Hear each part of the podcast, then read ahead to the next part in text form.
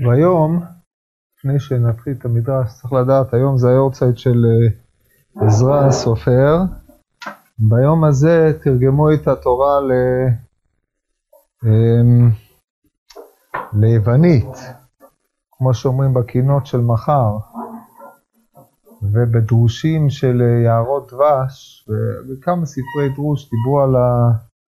ליום הזה, שהוא יום אה, שבו ניתנה יד או שליטה לאומות על ישראל, גם בצדדים הרוחניים שלהם. ואנחנו נראה מדרש היום, שמדרש די סתום, והוא נוגע לעניינים הללו. בפרשת וישלח, על הפסוק של ויהי אה, אה, אני אמצא לכם את המדרש הזה.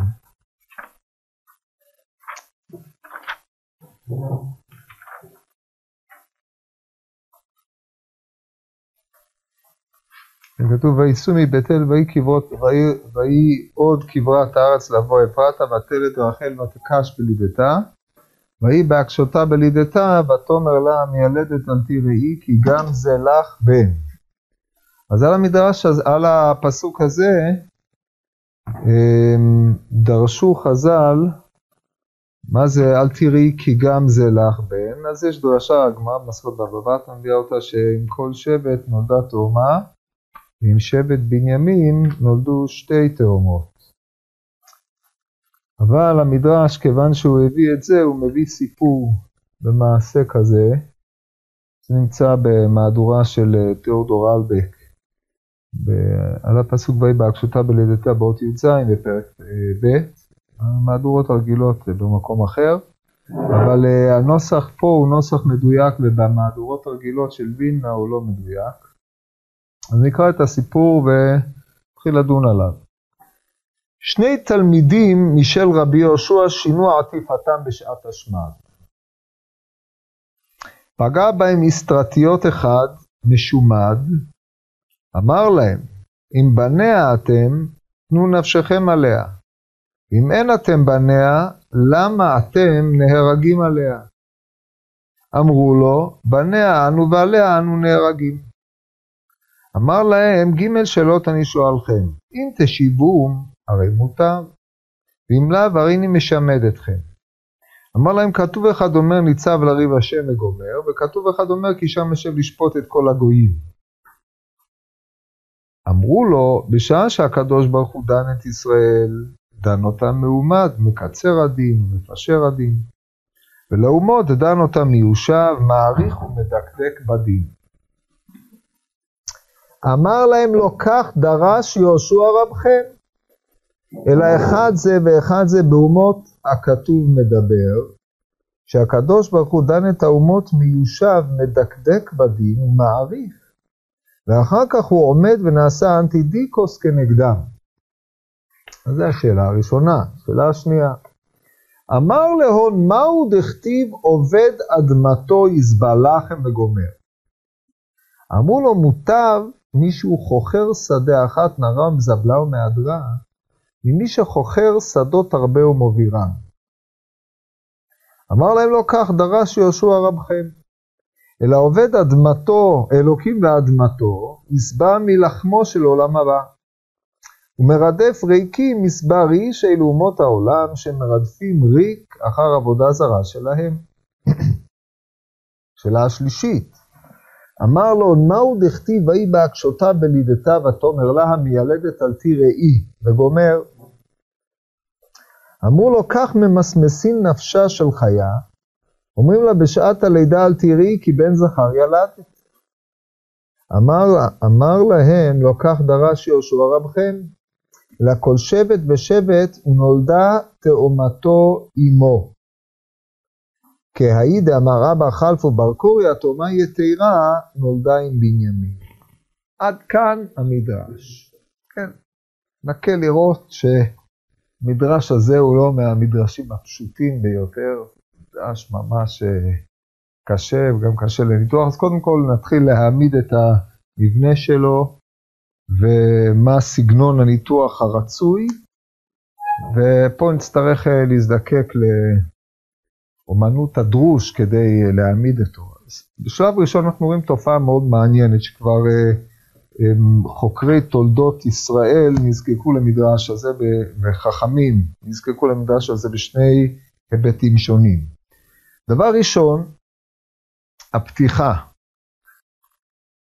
שני תלמידים משל רבי יהושע שינו עטיפתם בשעת השמד. שעת השמד, בזמנו של רבי יהושע, זה היה תקופת אנדריאנוס.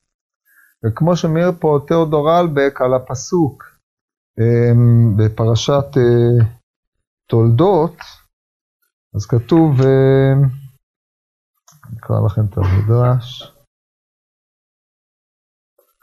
כתוב ותקע כף ירך, כתוב ויגע בכף ירחו, אז אומר פה המדרש, בצדיקים שעתידים לעמוד ממנו זה דור השמד. דור השמד בזמנו של אנדריאנוס קיסר היה אמ, מבחינת המדרשים, אחד הדורות הכי קשים, עינו אנשים, העבירו אותם על דתם, גזרו גזרות, פשוט רמסו אותם. כמו שאנחנו ראינו בחנוכה, במה שעשו אה, ליהודים שלא היו מוכנים אה, להיענות לדרישות של היוונים בירושלים, כמו שמתואר בספרי המכבים ועוד. אז בדורו של אנדריאנוס האכזריות הייתה אכזריות יתרה ממש. עד כדי כך שהמוראים אומרים, מופיע במדרש, שאילו היינו בשעת השמד לא היינו יכולים להחזיק מעמד. עינויים, אה, יש תיאורים אה, קשים מאוד של העינויים האלה. כן, כמובן, אה, בדורות האחרונים אנחנו מכירים שמד שלא היה כדוגמתו בכל הדורות, שזה השואה, שהיא לא הייתה להעביר על דעת, אלא להעביר מן העולם בצורה הכי קיצונית שיכולה להיות. אבל זה המוטיב של שעת השמד, שעה שמי שנתפס כיהודי התעללו בו והעבירו אותו על דתו. אז זה התקופה הזאת, בשני התלמידים הללו שינו עטיפתם בשעת השמד. הדבר הזה עורר דיון גדול בפוסקים, ביורדיה בסימן קנ"ז, כתוב מפורש שיהודי אסור לו לומר שהוא גוי, ומביאים הפוסקים יש מחלוקת ראשונים בין הראש לאור זרוע, בסיס ירושלמי, ששם זה כתוב. ודנו באמת אה, הפוסקים, האם הדבר הזה מותר, אנחנו יודעים שבשעת השמד יהודי נהרג אפילו על שינוי ארקתא דמסנא, כך אומרת הגמרא בסנהדרין בע"ד עמוד ב'. אז אני מכיר יוסף, זה, זה שהביא אותו הפוסקים, הביא את המדרש הזה, להראות שזה לגיטימי לשנות לבוש בשעת השמד. באמת דברים אמורים. אילו השמד היה מכריח את היהודי להתלבש כגוי, על זה גוף היה חל השמד, אסור היה לו לעשות את זה. זה לשינוי אקתא דמסנא. אבל אם השמד היה שאם אתה יהודי, אתה תיאלץ לעשות כך וכך, אז אם אתה מתחפש כגוי, ונותן לגויים לטעות, לחשוב שאתה גוי וככה לא יפריעו לך, אין בזה איסור. יש סיפור מפורסם על רבי מאיר, מופיע בירושלמי, מסכת ביצה, בפרק חמישי. הרי ידוע שכתוב, הרבי אומר, למה אני השגתי יותר מחבריי? מפני שראיתי את רבי מאיר מאחוריו. מה הסיפור? אומר הירושלמי, מה היה שם? רבי מאיר הרי אה, ברח לאסיה. ברח בגלל שהוא חילץ את אה, אחות אשתו מהכלא. פי הגמרא במסכת העבודה זרה בדף י"ז, סיפור מפורסם שהוא את ביתו של רבי חנניה בן תרדיון חילץ, עבד שם על כולם, התחילו שמו שלטים של וונטד וחיפשו אותו, הוא נאלץ לברוח. באיזשהו מקום הגיע לאיזה פונדק אחד, כמובן הוא התחפש, הוא לא הסתובב עם ה... והיה שם מישהו שזיהה אותו. אמרו לו, זה רבי מאיר, בואו תתפסו אותו. פתאום, נתנו לו, אומרים, אתה לא, אם אתה לא רבי מאיר, תטעם מהתבשיל חזיר הזה. אז הכניס אצבע אחת, מצץ אצבע שנייה, שחררו אותו. זאת אומרת, זה, זה מפורש, זה ירושלמי, זה בביצה, כאילו סלחו לי, אין פה ירושלמי. לא. אה, אולי, אה, לא, לא רואה פה. טוב, לא משנה, תבדקו מקסימום, זה סיפור מעניין כשלעצמו. לא, אין פה. לפי זיכרוני זה בביצה פרק ה', אה, ככה זכור לי. אני לא זוכר את ההלכה, אולי ב', ג', לא זוכר. אבל עכשיו תחפש, אה, יש פה בבלי ביצה, לא יודע שם. ככה זכור לי.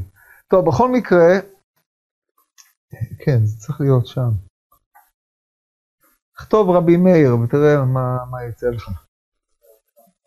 Hmm?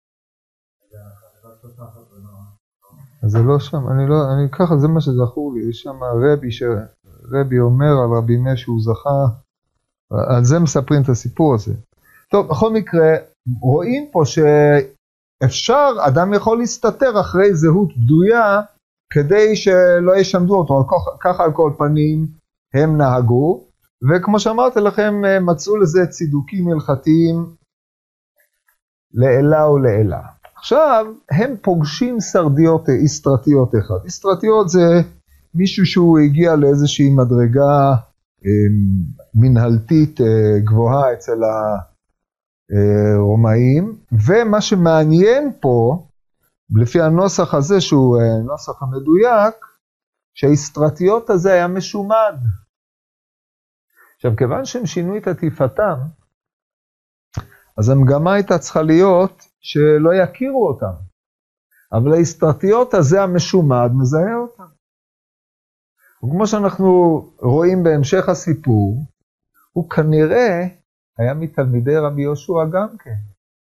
כן, יש לנו פה פגישה, פגישת מחזור, אולי הם לא באותו מחזור, אבל בין, שני, בין שניים או בין שלושה תלמידים של רבי יהושע, האחד והאסטרטיות הזה, המשומד, שולט בדרשות הללו, אולי זה רק מה שהוא זוכר ממה שהיה בזמנו של רבי יהושע, אבל כל פנים הוא יודע מה אומר רבי יהושע לביאור הפסוקים, והוא נראה שהוא uh, מבין דבר או שניים בסתירות מן הכתובים, דיוקים ועוד כל מיני דברים כאלה. מכיר את תורת רבי יהושע. עד כדי כך שהוא בא אליהם בטענה שהם לא, את, אתם לא מפרשים את הפסוקים כמו שדרש רבי יהושע רבכם. מכל מקום הם נפגשים איתו והוא מזהה אותם. ואז הוא מעמיד בפניהם שאלה, ואומר להם את הטענה הבאה. יש פה טענה תמימה נפשך. השאלה הזאת, אין ספק שהיא מסובה כל כולה על העובדה שהם שינו עטיפתם. הוא אומר להם, אם בניה אתם, תנו נפשכם עליה. ואם אין אתם בניה, למה אתם נהרגים עליה? זאת השאלה. עכשיו, מה, מה הכוונת השאלה הזאת? מה זאת אומרת? אם בניה אתם, תנו נפשכם עליה, מסתבר מתוך ההקשר, זה למה אתם משנים עטיפתכם. עכשיו, בניה של מי? אז בכמה וכמה נוסחאות מופיע בניה של תורה. וככה גם פה הוא מפרש, בניה של תורה, אבל uh, קשה לראות את בניה של תורה, הצירוף הזה הוא צירוף משונה. כן, יש לנו צירוף בין תורה לעומת עם הארץ, אבל בניה של תורה בהקשר הזה הוא לא כל כך מחובר, היה יכול, בדרך כלל היה צריך להיות יותר בניה של האומה, יש כאלה שגרסו בניה של רחל, בניה של שכינה. בניה אתם, היה מובן מה בניה של מי, לא, זה השאלה מי האימא שהם הבנים שלה. בדרך כלל האימא צריכה להיות האומה. אז זו שאלה אחת, מי האימא? בניה אתם, למה אתם, אה, היה לכם אה, למסור נפשכם עליה? תנו נפשכם עליה. מה אתם מתחפשים? מה אתם הולכים ומתלבשים בלבוש של אומה אחרת? מה הצד השני לפי זה? ואם אין אתם בניה, למה אתם נהרגים עליה? מה זאת אומרת, אם אין אתם בניה, אתה לא יודע שהם בניה? הרי רק מפני שהם בניה, הם שינו עטיפתם כדי שלא יש... לא יעבירו אותם על דתם, או כדי שלא יהרגו אותם. אז הצד של אם אין אתם בניה, בכלל לא מחובר. מה תגידו? אם אין אתם בניה, פירושו של דבר, אם בלבוש הזה שאתם משנים עטיפתכם, אתם מגלים בדעתכם שאתם לא שייכים לאומה שגזרו עליה את הגזרות הללו, או אתם מעדיפים לקבל את, לחזור לדתי הגויים, להזדהות עם אומה אחרת, לחלץ מה, מהמציאות של האומה הזאת שגזרו עליה, אם זה המצב, למה אתם נהרגים עליה? מי אמר שהם נהרגו עליה? למה אתם נהרגים? לא, אתם לא נהרגים, אדרבה, הם שינו עטיפתם, הם מזוהים עם אומה אחרת, הם ודאי לא נהרגים עליה, אז מה, האמירה אם אין אתם בניה, למה אתם נהרגים, לא מתיישב יפה. השקפה ראשונה. זה בעיה אחת. אחרי זה הוא אומר להם, הם אומרים לו, בניה אנחנו ונהרגים עליה. הרי הוא סבר שהם, אם הם היו בניה, הם לא היו משנים עטיפתם.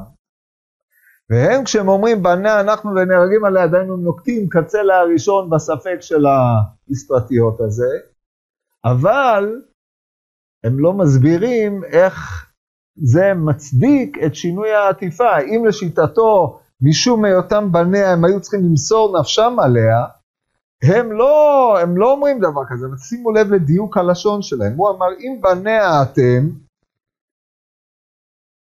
תנו נפשכם עליה, והם אומרים, בניה אנו ועליה אנו נהרגים. זאת אומרת, אתם נוקטים כבניה, דהיינו אם בניה אתם בניה אנו, אבל, הם, אבל מה שהוא אמר, אתם צריכים למסור נפשכם עליה, פה הם לא אמרו את זה, אלא אמרו את הצד השני. אנחנו נהרגים עליה. זאת אומרת, הם בעצם אומרים, אנחנו לא מוסרים נפשנו, אבל אנחנו נהרגים. מה ההבדל בין מסירת הנפש לבין זה שאנחנו נהרגים עליה? מה, מה הולך פה במשא ומתן? מכאן ואילך, ההתפתחות היא כזאת, הוא אומר להם, אני שואל אתכם שלוש שאלות. אם אתם עונים, טוב, אם לא, אני משמד אתכם. יש פה גרסאות משמיד, משמיד. כוונה משמד, פירושו של דבר מעביר אתכם על דתכם. זה הכוונה. עכשיו השאלה היא, מה הקשר בין השאלות שהוא שואל לבין uh, הטענה שהוא טען קודם לכן? על פניו, אין שום קשר. מה הוא מתכוון בשאלה, מה הם מתכוונים בתשובה, מה הוא מתכוון בתשובה שמציג בפניהם את דברי רבי יהושע. על פניו המס... המהלך פה הוא לא מובן, והשאלה הגדולה, לא הגדולה, ושאלה נוספת שצריך לשאול, מה קרה בסוף? מה נגמר עם זה? לא כתוב מה נגמר. אז אתם יכולים לתאר לעצמכם, זה משאיר את זה לדמיונו של הקורא. האם הם ענו על השאלות או לא ענו? עכשיו, מה הוא מתכוון אם לא טענו, אני משמד אתכם? ואם הם לא יודעים לאן? זאת אומרת, אין, פה אי אפשר שלא טענו. כי אם אתם לא טענו, אז אתם לא בניה. רק אם טענו, אתם יכולים להיות מבניה. ואז, שוב, כמובן, צריכה להיות תשובה שהיא תצדיק את מה שאתם עושים. אז לדעתי האופן שבו צריך להלך במדרש הזה, זה, זה ממש מורכב, אבל uh, אין ברירה. זה קודם כל להניח הנחה אחת, שהשלוש השאלות הללו הן לא סתם שאלות בחינה אקראיות שאין שום קשר ביניהן, אלא הם קשורים בטבורם לממה נפשך שהציג אותו איסקרטיות מעיקר. הם, בתשובה שלהם, צריכים להצדיק את עמדת הביניים שאותה הם השיבו אחר כך. בניה אנחנו ועליה אנחנו נהרגים. אנחנו צריכים לראות איך כל שאלה, יש בה שני צדדים, זה דבר אחד. או איך התשובה שלהם, משיב, התשובה שהם משיבים מצדיקה את העמדה שלהם מצד אחד, והם מבינים את כוונתו ומכוונים בדיוק להצדקת העמדה שלהם, ואחרי זה הוא חוזר ומציג את דברי רבי יהושע רבם. בשביל מה? הרי הם ענו על השאלה. מה, מה התועלת בזאת? עכשיו, אם הוא היה תלמידו של רבי יהושע ומכיר את דברי רבי יהושע רבם, האם זה היה הסיבה, אה, האם אה, זה עצמו דחף אותו להיות אסטרטיות משומד, או איך אנחנו אמורים להתייחס לעובדה שהוא מציג את דברי רבי יהושע רבם פה כאנטיתזה, ואם אנחנו, כשאנחנו נראה את טיב התשובות, הוא הרבה יותר מחמיר בתשובות שלו נגד אומות העולם מאשר הם. אז באמת יש פה איזשהו משא ומתן משונה מאוד. על פניו היינו אומרים את הטענה הבאה, הם כשהם עונים, הם מצדיקים את העמדה שלהם. הוא אומר לא כך ענה רבי יהושע רבכם, ולפי האופן שבו רבי יהושע פירש את הפסוקים, הייתם צריכים לנקוט כמו הצד הראשון של החקירה, דהיינו בנעתם ותמסרו נפשכם עליהם. זאת אומרת, הוא הביא את הפסוקים הללו, עכשיו היה להם שתי אפשרויות. אם הם יענו כמו רבי יהושע, אז הם לא מתנהגים כפי שהם עצמם מפרשים את הפסוקים. מאחר שהם טוענים שהם בניה, הם היו חייבים לנהוג לפי הפרשנות של הפסוקים, ואז הם היו, אסור היה להם לשנות עטיפתם, אז הם בעצם חיים בסתירה. וזה גוף הם מגלים שהם לא בניה. כי אם אתה אומנם מפרש את הפסוקים באופן מסוים, אבל אתה לא נוהג לפי הפירוש הזה, אתה לא שונה מהמשומד, שגם הוא מפרש את אותם פסוקים, כמו רבי יהושע רבו, אבל הוא לא נוהג כמוהו, אלא השתמט. זה, זה אם הם היו מפרשים את הפסוקים כמו שרבי יהושע פירש. אבל הם הבינו את זה, ולכן הם פרשו את הפסוקים כמו שהם רצו לפרש, ואז הוא חוזר ואומר, לא, רבי יהושע, רבכם לא פירש כך. ולפי האופן שבו רבי יהושע פירש, הייתם צריכים לנקוט כאופן הראשון, אבל הם היו חכמים מספיק לדעת שאם היו מפרשים לו את זה, הם לא מצדיקים את ההתנהגות שלהם, כן, בהקשר הזה הם סטו מפירושו של רבי יהושע, ולמה הם סטו מן הפירוש של רבי יהושע? שגם זה דבר שצריך לשאול, כן, אין תשובה בכל ה... מדרש לעניין הזה, כמו שאין תשובה למה שקרה בסוף. אבל זה האופן שבו צריך לחשבן את כל הפסוקים. אני מקווה שאתם מבינים שזה דורש מאמץ המדרש הזה. זאת אומרת, כשאתה קורא אותו בשבת, אם אתה קורא בראשית רבה, נהנה מהמאי סלח ברמת הכועסו חכמינו, דברים כאלה, זה טוב. אבל כשאתה בא ללמוד את זה, זה, זה לימוד מפולפל כזה, צריך לעשות חשבונות. עכשיו, מפרשי המדרש, אמ, במדרשים הרגילים כמעט לא דנו בזה, מי שהעריך בזה זה אחד מגדולי מפרשי המדרש, הרב בעל מחבר הספר יפה תואר, שנמצא בפרויקט השו"ת 28, שהוא אה, בדרכו שלו עשה כל מיני חשבונות על דרך הדרוש להעמיד את המדרש, ואחריו נזר הקודש שגם כן פירוש ארוך מפולפל על המדרש, אבל אה, כדאי לקרוא אותם, מופיעים למי שיש 28, פשוט במפרשי המדרש שנמצא על המדרש הזה, עם אריכות ומשא ומתן לפה ולשם, אבל אה, לטעמי עדיין לא נתיישבו הדברים כל צורכם. אנחנו צריכים לקדם את זה, גם לי לא נתיישבו הדברים כל צורכם, אבל לפחות אנחנו נתחיל לראות את הסגנון של אה, איך להסביר את זה. עכשיו צריך גם לשים לב לעוד נקודה, הרי הוא שואל שלוש שאלות, מתחיל בפסוק בישעיהו, בסתירה בין ישעיהו ליואל, עובר לפסוק בספר משלי, ואחרי זה חוזר לפסוק בספר בראשית. למה הסדר הזה? מה הסדר ההגיוני? בדרך כלל זה תורה על נביאים וכתובים. ופה זה נביאים, כתובים ותורה. עכשיו, כיוון שהדברים הללו לא נפלו במקרה, ובאמת אין לנו מקבילות למדרש הזה חוץ מהעתקות מאוחרות של אותו מדרש, אז כנראה שכל שאלה גוררת אחריה את השאלה הבאה. זאת הוא הכין את השאלות הללו והן מכוונות. אז צריך גם את זה לשאול, מה הגרירה, שאלה אחת, שאלה שנייה ושאלה שלישית, איך הן עובדות זו אחר זו. אז בשביל זה קודם כל צריך לנתח כל שאלה כשלעצמה, לראות את הקושי שהוא הציג בפניהם בפסוקים, לראות את הקושי בפסוקים, איך הם מתרצים את הקושי, איך רבי יהושע תרץ את הקושי, למה זה מסביר את העמדה שלהם ולמה רבי יהושע אמורה להסביר את העמדה של סרביות או אסטרטיות, ואז אחרי שיש לנו את כל האינפורמציה הזאת, לראות איך הסדר הזה עולה. זה סדר העיון במדרש הזה. ברור? כמו סדר עיון, יש, יש פה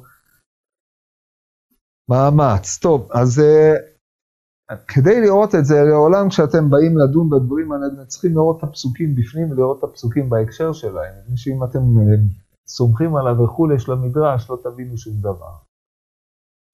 אז השאלות הן אה, שלוש שאלות, אבל לפני זה אנחנו קודם כל חייבים להבהיר לעצמנו את הממה נפשך.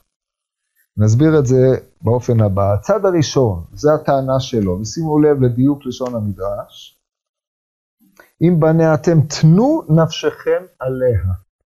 אם אין אתם בניה, למה אתם נהרגים עליה? יש לתת את הנפש ויש להיהרג. לתת את הנפש זה ללכת בגאון בתור יהודי. זה מסירות הנפש של האדם. להיהרג זה שאם תופסים אותך ומעמידים בפניך ברירה, או שתמות או שתעשה דבר פלוני, אז אתה תיהרג ולא תבוא. כמו שנאמר, ייהרג ואל יעבור. בשעת השמד ייהרג ואל יעבור. אתה לא צריך להמציא את עצמך לעבור, אני מעוניין למסור את נפשי.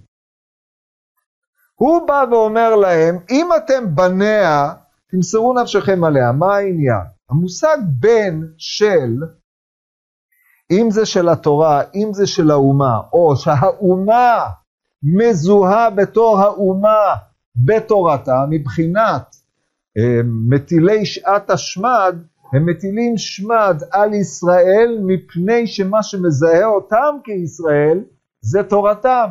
האומה והתורה הם אחד מבחינת מטילי השמד. ולכן האסטרטיות המשומד הזה שעבר לדתי הגויים, רואה את הדת ישראל כסימן להיותך בן ישראל. אתה מזוהה עם הדת. אם אתה לא מזוהה עם הדת, אתה יוצא מן הדת, מה, מה, אז אתה יוצא מן האומה. זה הזיהוי בין, לכן זה נאמר בתור סתם.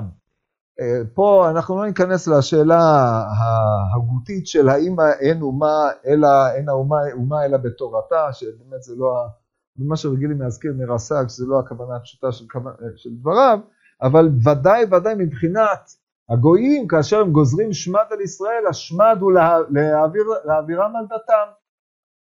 עכשיו, בן של אומה,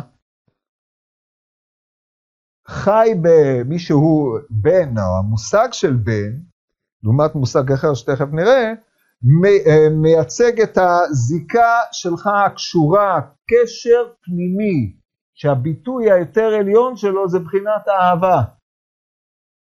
ולכן כשכתוב אהבת את השם אלוקיך בכל לבבך ובכל נפשך, לפי דרשת רבי עקיבא אפילו נוטל את נפשך, הרי שאם אתה מזוהה עם האומה, אם אתה בן של האומה, אתה צריך להנכיח את האומה בעצם היותך בן האומה. או העובדה שאתה מסתובב, מהלך כבן האומה, זה הנכחת האומה. אם אתה בתור בן אומה הולך ומתלבש בגדי אומה אחרת כדי להסתיר את היותך בן האומה, אתה פוגם בהנכחת האומה עצמה. אז לכן הוא אומר, אני לא מבין. בשביל מה אני אומר ההסתרתיות? אני עברתי לדתי הגויים. הייתי, הלכתי. אבל אתם, זה לא פה ולא פה. אם אתם בניה, תנכיחו את האומה. מה תגידו? יבואו ויהרגו אתכם, תמסרו את נפשכם עליה. הרי המסירות נפש של האומה זה הקיום היותר נאות של היותך בן האומה. אלא מה? אתה מסתיר את הזהות שלך ונראה כלפי חוץ כגוי, אתה לא בניה. אז מה מחייב אותך אל האומה הזאת? יש לנו מדרגה אחרת, מדרגת העבד, או כמו שיש, אתה שייך לאומה כלשהי, אתה לא בן שלה. זאת אומרת, אתה לא מציג את האומה הזאת בגאון, או אתה לא מנכיח את האומה, אלא מתוקף היותך אה, שייך לעם, אתה מחויב לחוקותיה ולדתיה, אבל אתה לא רואה אל נכון אמ, להנכיח את האומה. אז הוא אומר, למה אתה נהרג? כאשר אתה נתפס, וכאשר מציגים בפניך את האפשרות להישמד או למות, אתה נהרג. למה? איזה היגיון יש בהתנהגות הזאת, שמצד אחד אתה לא נוהג כבן, מצד שני, כאשר, ואתה בעצם מחצין את היותך בן אומה אחרת, ובפנימיותך אתה בן האומה הזאת, וכאשר אתה עומד ואתה נדרש למות על, מזבח האומה הזאת, אתה נהרג. תלך עם הקו הזה שאתה לא בן עד הסוף, הואיל וכל עוד um, אתה היית עבד של המלך, מה טוב, אבל כאשר השתלט מלך אחר פה במקום הזה, והפקיע ממך את היכולת שלך להיות עבד המלך מפני שאתה צריך ללבוש בגדי מלך אחר, תלך עם זה עד הסוף, למה לך להיהרג? זה התמצית של הצדדים. אז מה, מה יוצא? יוצא שהוא אומר, אין, ההתלבשות במצב הביניים הזה, זה לא התנהגות מתקבלת על הדעת. אתה לא יכול להיות שאתה לא בן האומה, ואחרי זה אתה גם נהרג, כי כשאתה נהרג, אתה נהרג לא בתורת בן האומה. בניסוח יותר קיצוני, אם אתה הימרת את בגדיך החיצוניים, אתה גם המרת את הזהות הפנימית שלך. יוצא שכשאתה נהרג, אתה נהרג לריק, אין בזה טעם. אתה לא נהרג בתור בן האומה, אתה נהרג בתור מישהו שכבר שייך לאומה אחרת. זה סתם אבדון של חיים. זה ממה נפשך במיטבו, ברור? מה הם עונים לו? אנחנו בניה ועליה אנו נהרגים. דהיינו, הם חמקו מהמסירות נפש. אנחנו בניה, זה לא מחייב אותנו בשל כך לבוא ולומר אנחנו בניה, אנחנו רוצים למות. אבל משום היותנו בניה, אנחנו נהרגים עליה. ואתם, כמו שאמרתי קודם, נוקטים עמדת ביניים. ולכן באמת נוסף פה בדפוסים משפט, אלא שאין דרכו של אדם לאבד עצמו לדעת. כן? זה תוספת, המשפט הזה לא היה קיים בפני מרן בט"ו ביורדיה, ולא היה קיים לפני הקדמונים, אני מוקייס, ודאי לא הביא אותו, זה תוספת שנתווספה בדורות מאוחרים, שהיא אה, תוספת פרשנית כלשהי, אבל אה, את זה הם צריכים להצדיק, זה נכון, אבל זה, זה הם לא אומרים, זה אנחנו צריכים uh, עכשיו להסביר למה מצד אחד אתה יכול להיות בן, ואף על פי כן לא למסור את נפשך עליה, אבל כאשר אתה עומד למבחן אתה תיהרג עליה. זה עמדת הביניים שהאסטרטיות הזה לא היה מוכן לקבל, לכן הוא אמר, אני לא מאמין לכם. אני מציב בפניכם שלוש שאלות, אם תענו עליהם מוטב. אם לא תענו, עכשיו אם תענו, אם לא תענו אני משמד אתכם. עכשיו אם תענו עליהם מוטב, ואם לא תענו אני משמד אתכם, מה הכוונה שתישארו בהלם? לא בהלם, בהלם. אלא אם לא תענו תשובה שתצדיק את העמדה שלכם, אני משמד אתכם כי התשובה היחידה האחרת יוצרת זהות בין היותך בן לבין החובה שלך למסור את נפשך עליה. כי לצד שאתה לא בן, אתה גם לא צריך להיהרג, כי ההריגה היא עיבוד הנפש לריק, כמו שהוא טען בעצמו. אז זה מכאן ואילך כל הלומדס. אז עד כאן המבוא, שנראה לי שהיה מובן למדי, עכשיו נראה את הפסוקים. קושייה ראשונה, כתוב בישעיהו,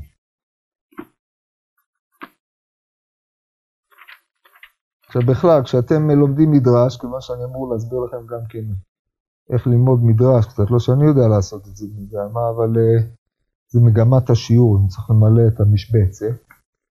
אז כמו שאמרתי קודם, תמיד צריך להסתכל בפסוקים בפנים, לקרוא את ההקשר ולראות את מפרשי הפשט ומה המדרשות שמסתובבות סביב הפסוקים האלה. לא שזה מחייב אתכם, אבל זה יכול לפתוח את המוח לכמה וכמה רעיונות. אז אומר הנביא בפרק ג'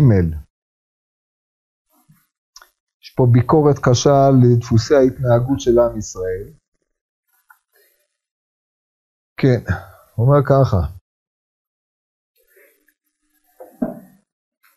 כי חשלה ירושלים, בפסוק ח', כי חשלה ירושלים ויהודה נפל כי לשונם ומעל עליהם אל אדוני למרות עיני כבודו, דהיינו להמרות.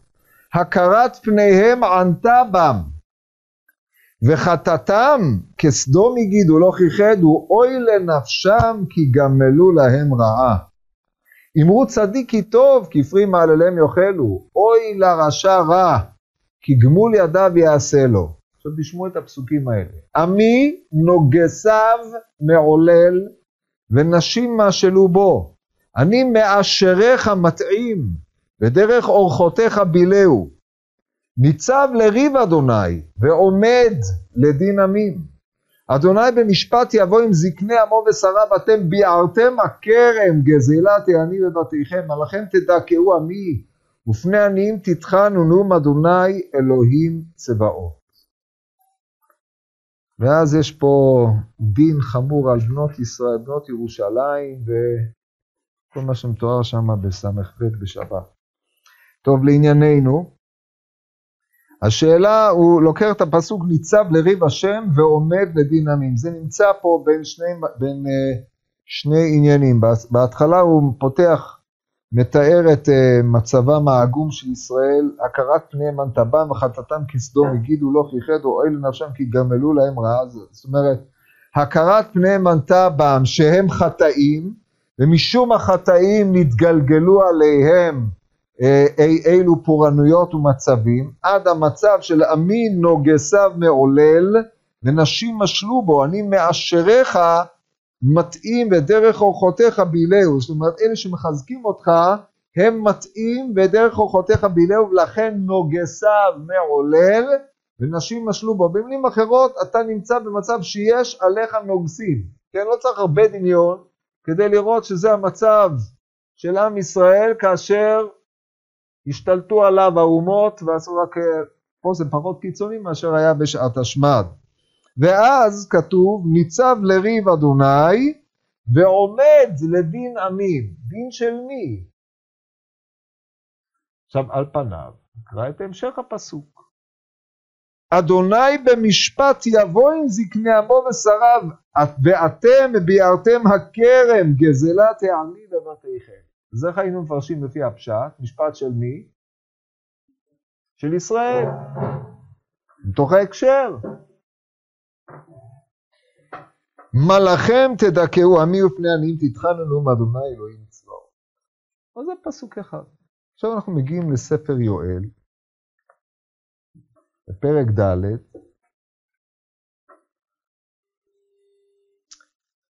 טוב, אז צריך לתת רקע קצת. בפרק ד'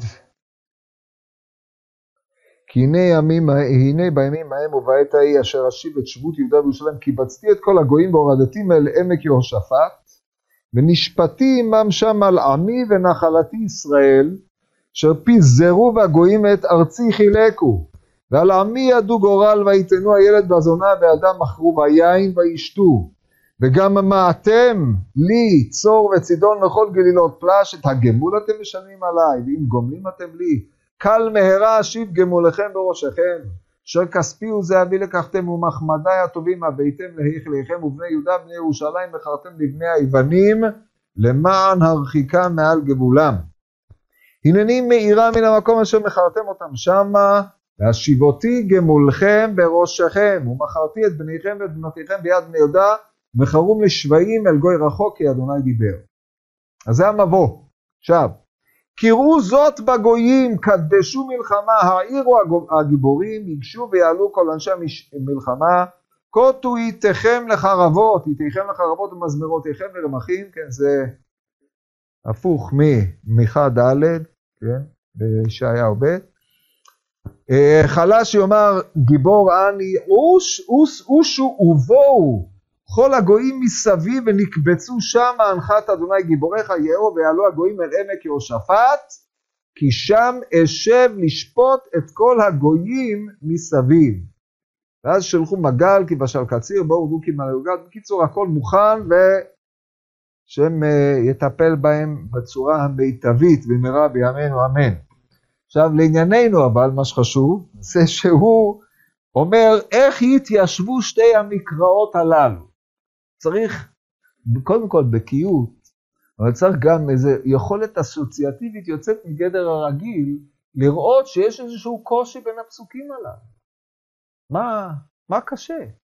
אם הייתי קורא לכם את שני התיאורים הללו על הקשרם המלא, יש מישהו שהיה חושב שיש פה איזשהו קושי? אני לא מכיר את השמות של אף אחד חוץ משל יהודה והוא לא פה, אז אין לי מי להתעולל. אבל אה, מה, מה, מה קרה כאן? יש מישהו שהיה חושב שקשה פה משהו? אתה היית חושב שקשה? לא. מה? ברור, מה, מה, מה הקושי? מה, אז מה אתה רוצה? עכשיו הוא מציב בפניהם, הוא אומר, טוב, תתרצו. טוב, צריכים להניח שיש קושייה כדי לתרץ. אם אין קושייה, מה יש לתרץ? הוא אומר, מה אתה רוצה? זה בישראל, זה בגויים, נגמר הסיפור. אלא שיש לו הקושייה, נקודת הקושייה היא כזאת. ניצב לריב השם ועומד לדין עמים. ניצב לריב ועומד לדין. מה העמדה של הקדוש ברוך הוא בהקשר הזה? כשהוא ניצב לריב ועומד לדין. עומד לדין זה עומד לדון, כן? אבל ניצב לריב, מי, מי ניצב לריב? נצור לתורה. כי יהיה ריב בין אנשים וניגשו אל המשפט ושפטום. מי שניצב לריב זה בעל דין. מי שעומד לדין, עומד לדין השם, זה לא שמעמידים אותו לדין, זה עומד לדין זה לכאורה עומד לעשות דין. אבל אם הוא עומד לדין, פירושו של דבר שהוא עוד לא עשה את הדין. ככה על פניו, ואז יש לך הקבלה, ניצב לריב ועומד לדין, זה מצב של התרמת דין. התרמה לא עם ת' אלא עם תה, כן? מאידך גיסא, מה שכתוב פה בפסוק בספר אה, יואל, ושובו כל הגויים מסביב נקבצו שם הנחת אדוני גיבוריך יאור ויעלו הגויים אל עמק יהושפט כי שם אשב לשפוט, שם השם יושב ושופט את הגויים. ומשה יושב והעם עומדים על משה, משה יושב והעם עומדים על משה מבוקר עד ערב, כן? הדיין יושב, דיין לא דן בעמידה, אפילו לא בשמיכה, אלא בישיבה. אז שוב, גם אם נבוא להעמיד את הניגוד בין העמידה לבין הישיבה, זה מתאר שני מצבים שונים. הם לא, גם הם, גם זה לא נראה כסתירה. עכשיו, לפי, בין לפי התירוץ שתרצו שני תלמידי רבי יהושע לבין לפי התירוץ שתרץ רבי יהושע עצמו כפי שהמדרש שם בפי האסטרטיות הזה, שורש הסתירה הייתה האם הקדוש ברוך הוא דן בישיבה או דן בעמידה. ואז התירוץ לא קשה, זה בישראל זה באומות או הא והא באומות. אבל לא מובן, השאלה לא מובנת כדי שנוכל ליהנות מן התירוץ. אז כשאתם אה, בוחנים גם את זה, כשאתם לומדים מדרש, אתם חייבים לשאול את השאלות האלה. לראות שזה לא הולך, לא להיות דתי ולהגיד הכל טוב, הנה הם ידעו.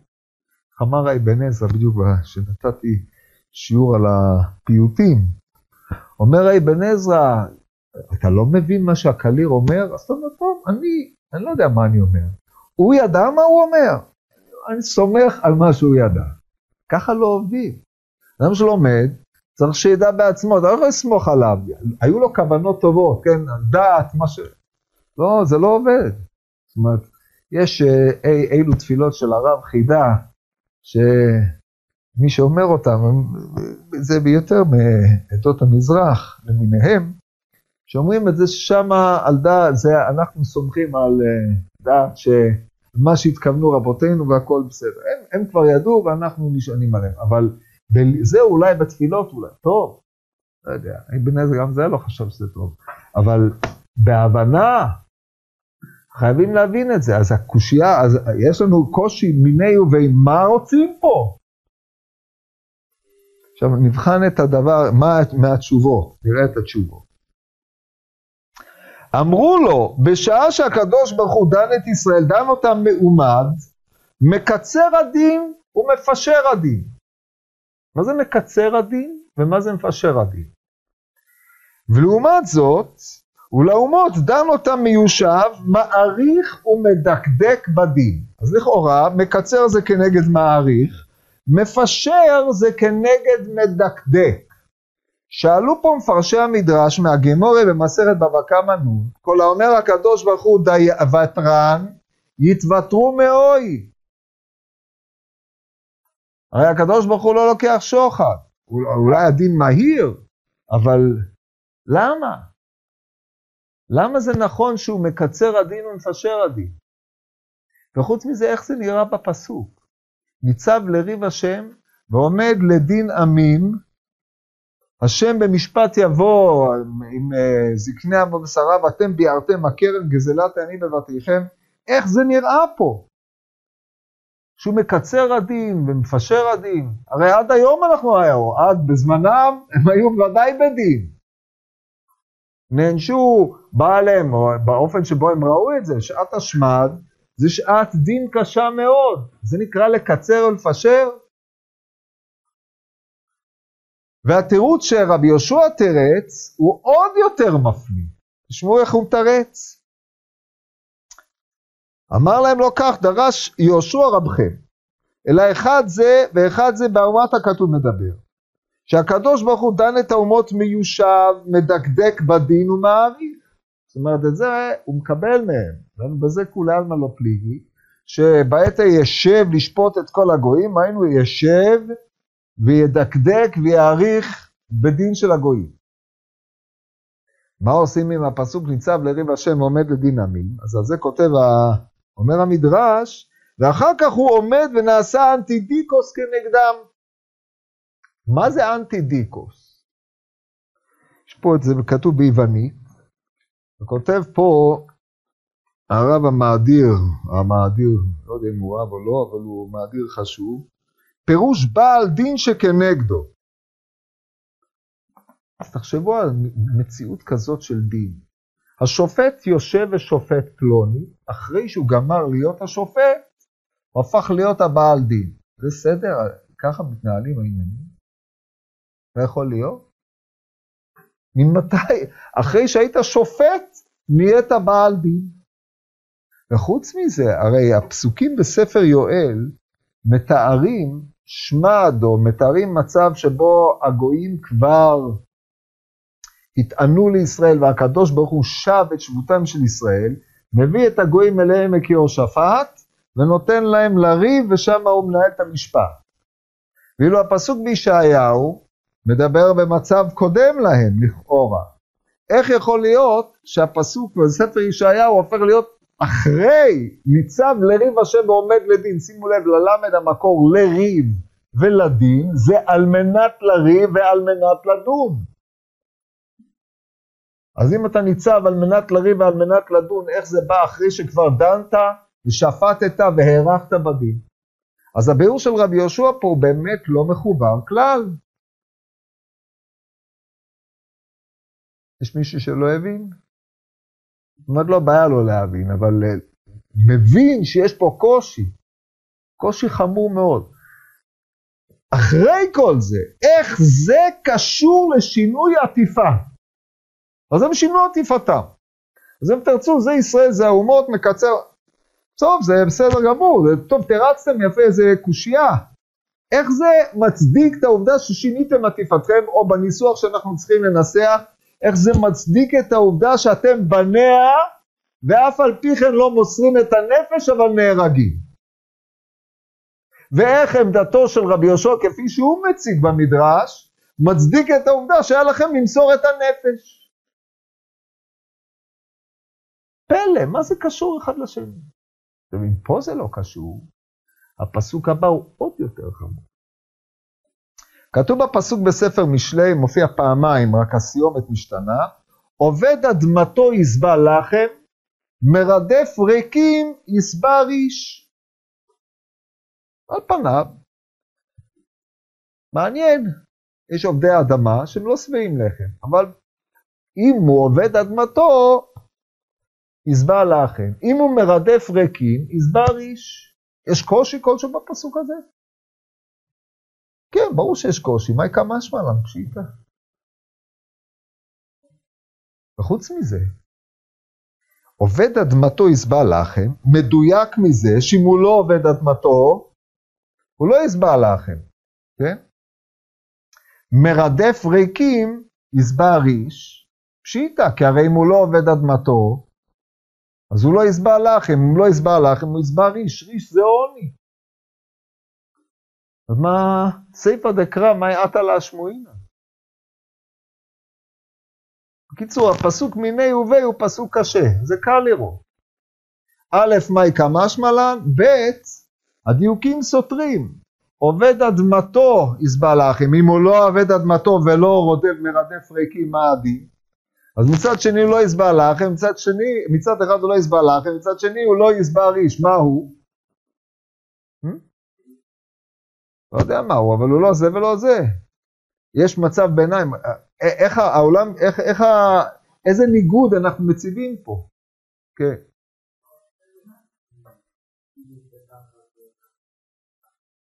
נו אז, מה אתה רוצה להגיד בזה? נכון.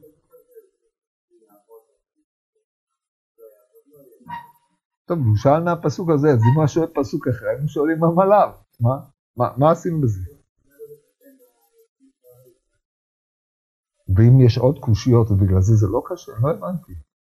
נכון, יש עוד, גם פסוקים אחרים לא מובנים. זה זה שאומר רבינו יונה על הפסוק, אה, אוזן, אה, איך כתוב, הוא אומר, אה, מדבר על העין והאוזן, יש שם,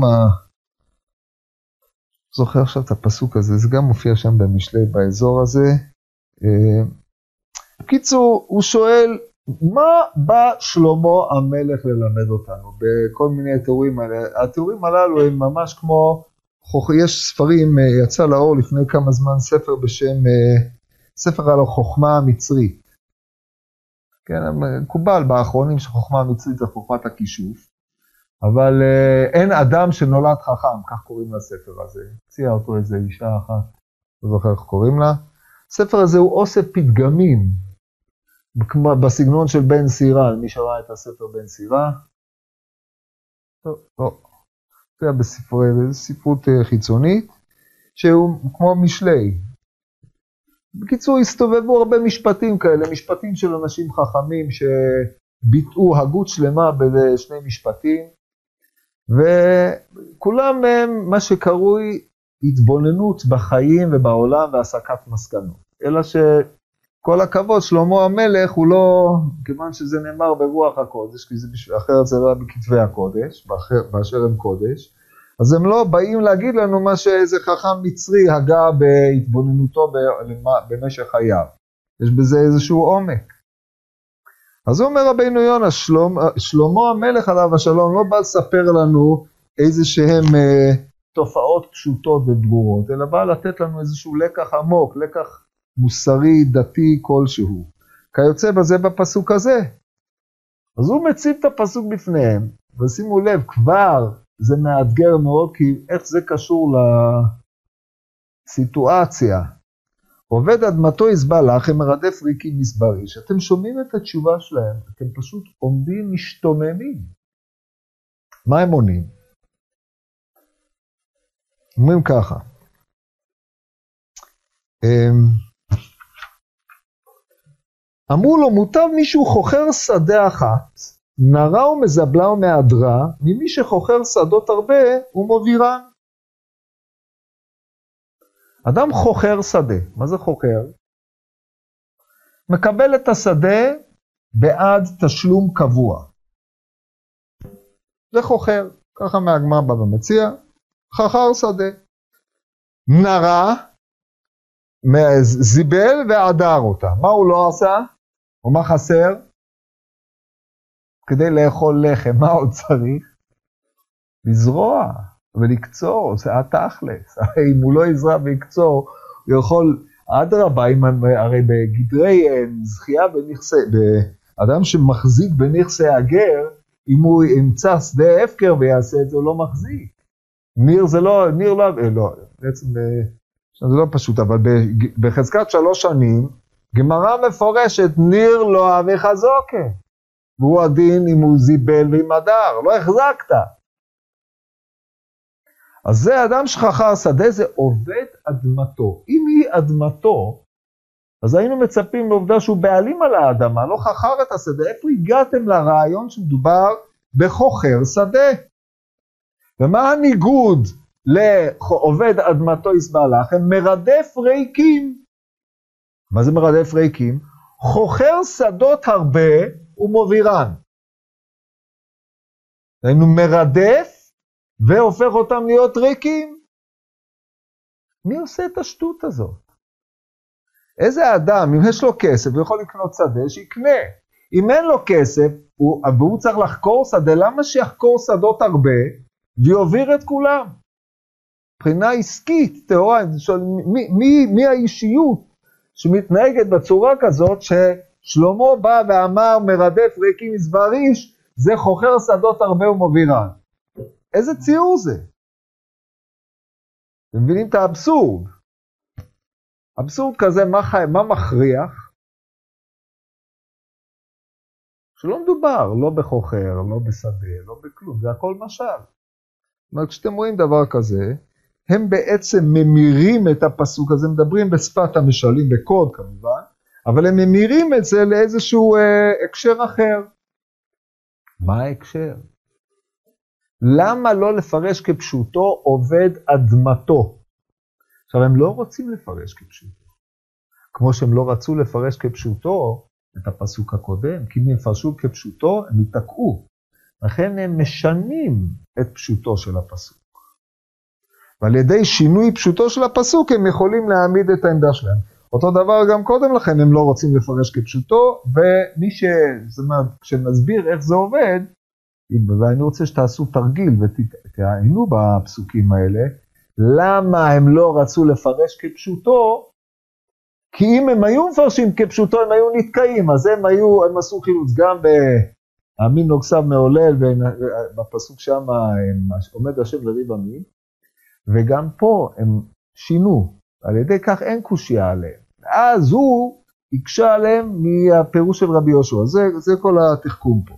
אבל אתם מבינים, זה הרי אומר דורשני, תשובה כזאת של חכירה שהיא חוכר שדות הרבה, אין, אין מציאות כזאת. בעצם הם מציירים מציאות אחרת שהם לא אומרים במפורש, בצורה לעגנית ביותר. לא קשה לראות שהלעג שהם לועגים למה שהוא בעצם מצפה שהם יעשו. שזה התנהגות אבסורדית, זה, ככה הם נחלצים מזה, אבל הם ענו את זה יפה. מה אמר רבי יהושע? אומר רבי יהושע, לא כך, אמר להם כך, כך דרש רבי יהושע ברב, עובד אלוהים ואדמתו יסבע מלחמו של עולם הבא. ומרדף ריקים מסברי של אומות העולם שמרדפים ריק אחר עבודה זרה שלהם. אז זה די ברור, שלפי האופן שבו רבי יהושע מתאר את הכתוב, הם לא היו אמורים לשנות עטיפתם, כן? פה זה המקום הכי קרוב שקל לראות אותו, אבל נפרט את זה, כשנסביר את זה בצורה יותר מפורטת בפעם הבאה, ונעבור לדוגמה השלישית, שהיא הכי קשה. ויהי, כתוב, ויהי, ותלד רחל ותקש בלידתה, ותאמר לה המילדת, אל תראי, כי גם זה לך בן. מה רצתה המיילדת להגיד? אל תראי ממה, ממה היא יראה. אם היא יראה שהיא תמות, מה זה עזר? מה? אם היא יראה שהבן ימות, איך זה עזר? כי גם זה לך בן. אם היא חשבה שהיא תלד בת, אז אמרו לה, ילדת בן, טוב, מה, מה היה העירה? יש פה כמה צדדים לעניין הזה. א', יכול להיות שהיא לא ידעה, אולי הוא מת, אולי הוא לא... אולי אה, יראה אה, שהיא תמות, יש פה כמה אפשרויות, נחלקו המפרשים מפרשי הפשט בעניין הזה, עכשיו ישנם פה שני מוקדים. אל תראי, בשביל מה היא אומרת אל תראי כי גם זה לך בן, מה רצתה המיילדת לומר לה בדבר הזה? וגם במיני ובי כי גם זה לך בן, זאת אומרת גם בפשוטו, וככה מפרשי הפשט, יש לך עוד בן חוץ מהבן הראשון, הרי כשהיא קראה לו יוסף, למה היא קראה לו יוסף? יוסף לי השם, בן אחר. אז הנה, גם זה לך בן, דהיינו נתקיימה בקשתך הראשונה, כן? אבל הם הפכו את זה לאיזשהו עיקרון, מה שעושים בחדרי לידה. אמרו לו, כך ממסמסים נפשה של חיה. ואומרים לה בשעת הלידה אל תראי כי בן זכר ילדת. זאת אומרת, איך אנחנו יודעים? גם באשתו של אה, פנחס, שילדה את אי כבוד, אתם יודעים על מה אני מדבר. בספר שמואל א', פרק ד', כן, כאשר הודיעו לה שארון האלוקים נשבע, הודיעו לה שמת, בעלה מת חמיה, אתה יודע, חצי צרה, ברגע שאמרו לה שארון האלוקים נשבע, נגמר הסיפור. מדהים ביותר, ממש מדהים. בכל מקרה, אז גם, גם שם כתוב, נקרא לכם את הפסוק.